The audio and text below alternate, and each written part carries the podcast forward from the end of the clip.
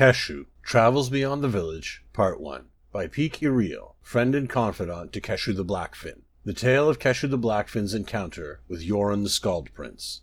One of the first things Keshu the Blackfin, war hero and founder of the movement for an advanced Saxhleel society, decided after completing her rites of maturity and earning her place as a Saxhleel adult was to undertake a journey to learn more about the world beyond our tiny village. With sly Tiwan, mighty Voss Haruk, crafty Zosin, and myself beside her, Keshu said farewell to the village and our teacher, the Raj Dilith Draminson, and set off to see the wonders that waited beyond the familiar confines of Seacat Zal.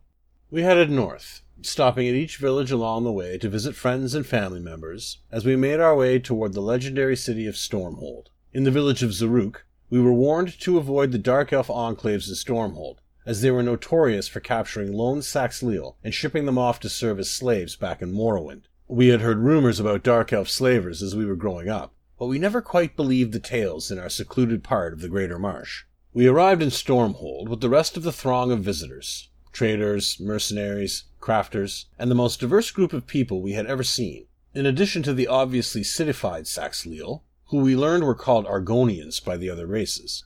We gaped in wonder at the giant Nords, the fair skinned High Elves, the flamboyant Bretons, the brooding Dark Elves, and even the few Khajiit and Wood Elves that wandered the squares. They were all strange and exotic to us, and we saw firsthand how some of our egg brothers and egg sisters were treated by the outsiders. Some, like the powerful and dignified city dwellers, were bowed down to and venerated, while others, obviously weaker and poorer, were ordered about, denigrated, and even beaten, depending upon the whims of their masters. We were shocked and appalled, but Keshu ordered us to remain calm. We can't change the course of this river, she said. At least, not this day. During our exploration of the city, we happened upon a group of young Nords and their charismatic leader, the bard named Jorunn. We listened to Jorunn perform, fascinated by the stories he told and captivated by his clear and expressive voice. He noticed our intense interest, particularly that of Keshu, and invited us to join him and his companions for the evening meal. Keshu and Jorunn became fast friends, speaking of many things long into the night.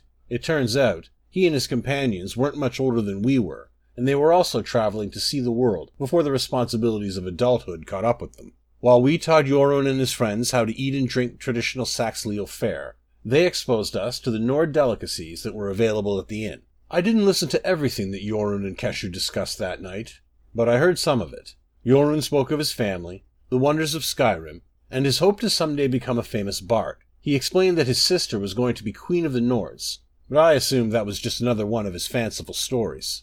I'm not sure what Keshu believed. For her part, Keshu told Jorunn about life in the marsh, what it meant to be a Saxhleel, and how our people had once commanded a much more advanced civilization. He appeared to be genuinely fascinated by everything she said. As the fire in the hearth burned down to embers, and the tankards of Nord mead and Saxhleel bile beer were finally emptied, Tiwan came rushing in. Zosin, he said, his voice cracking with fear and sorrow. He's been taken by the slavers. Keshu never hesitated. She rose and ordered us to action. She had no intention of allowing the Dark Elves to take our egg brother away in chains. Before we could gather our weapons and head out, Jorunn stood. Friends don't let friends rush off to battle by themselves, the big Nord declared. Besides, we haven't gotten into a good brawl since last Turdas.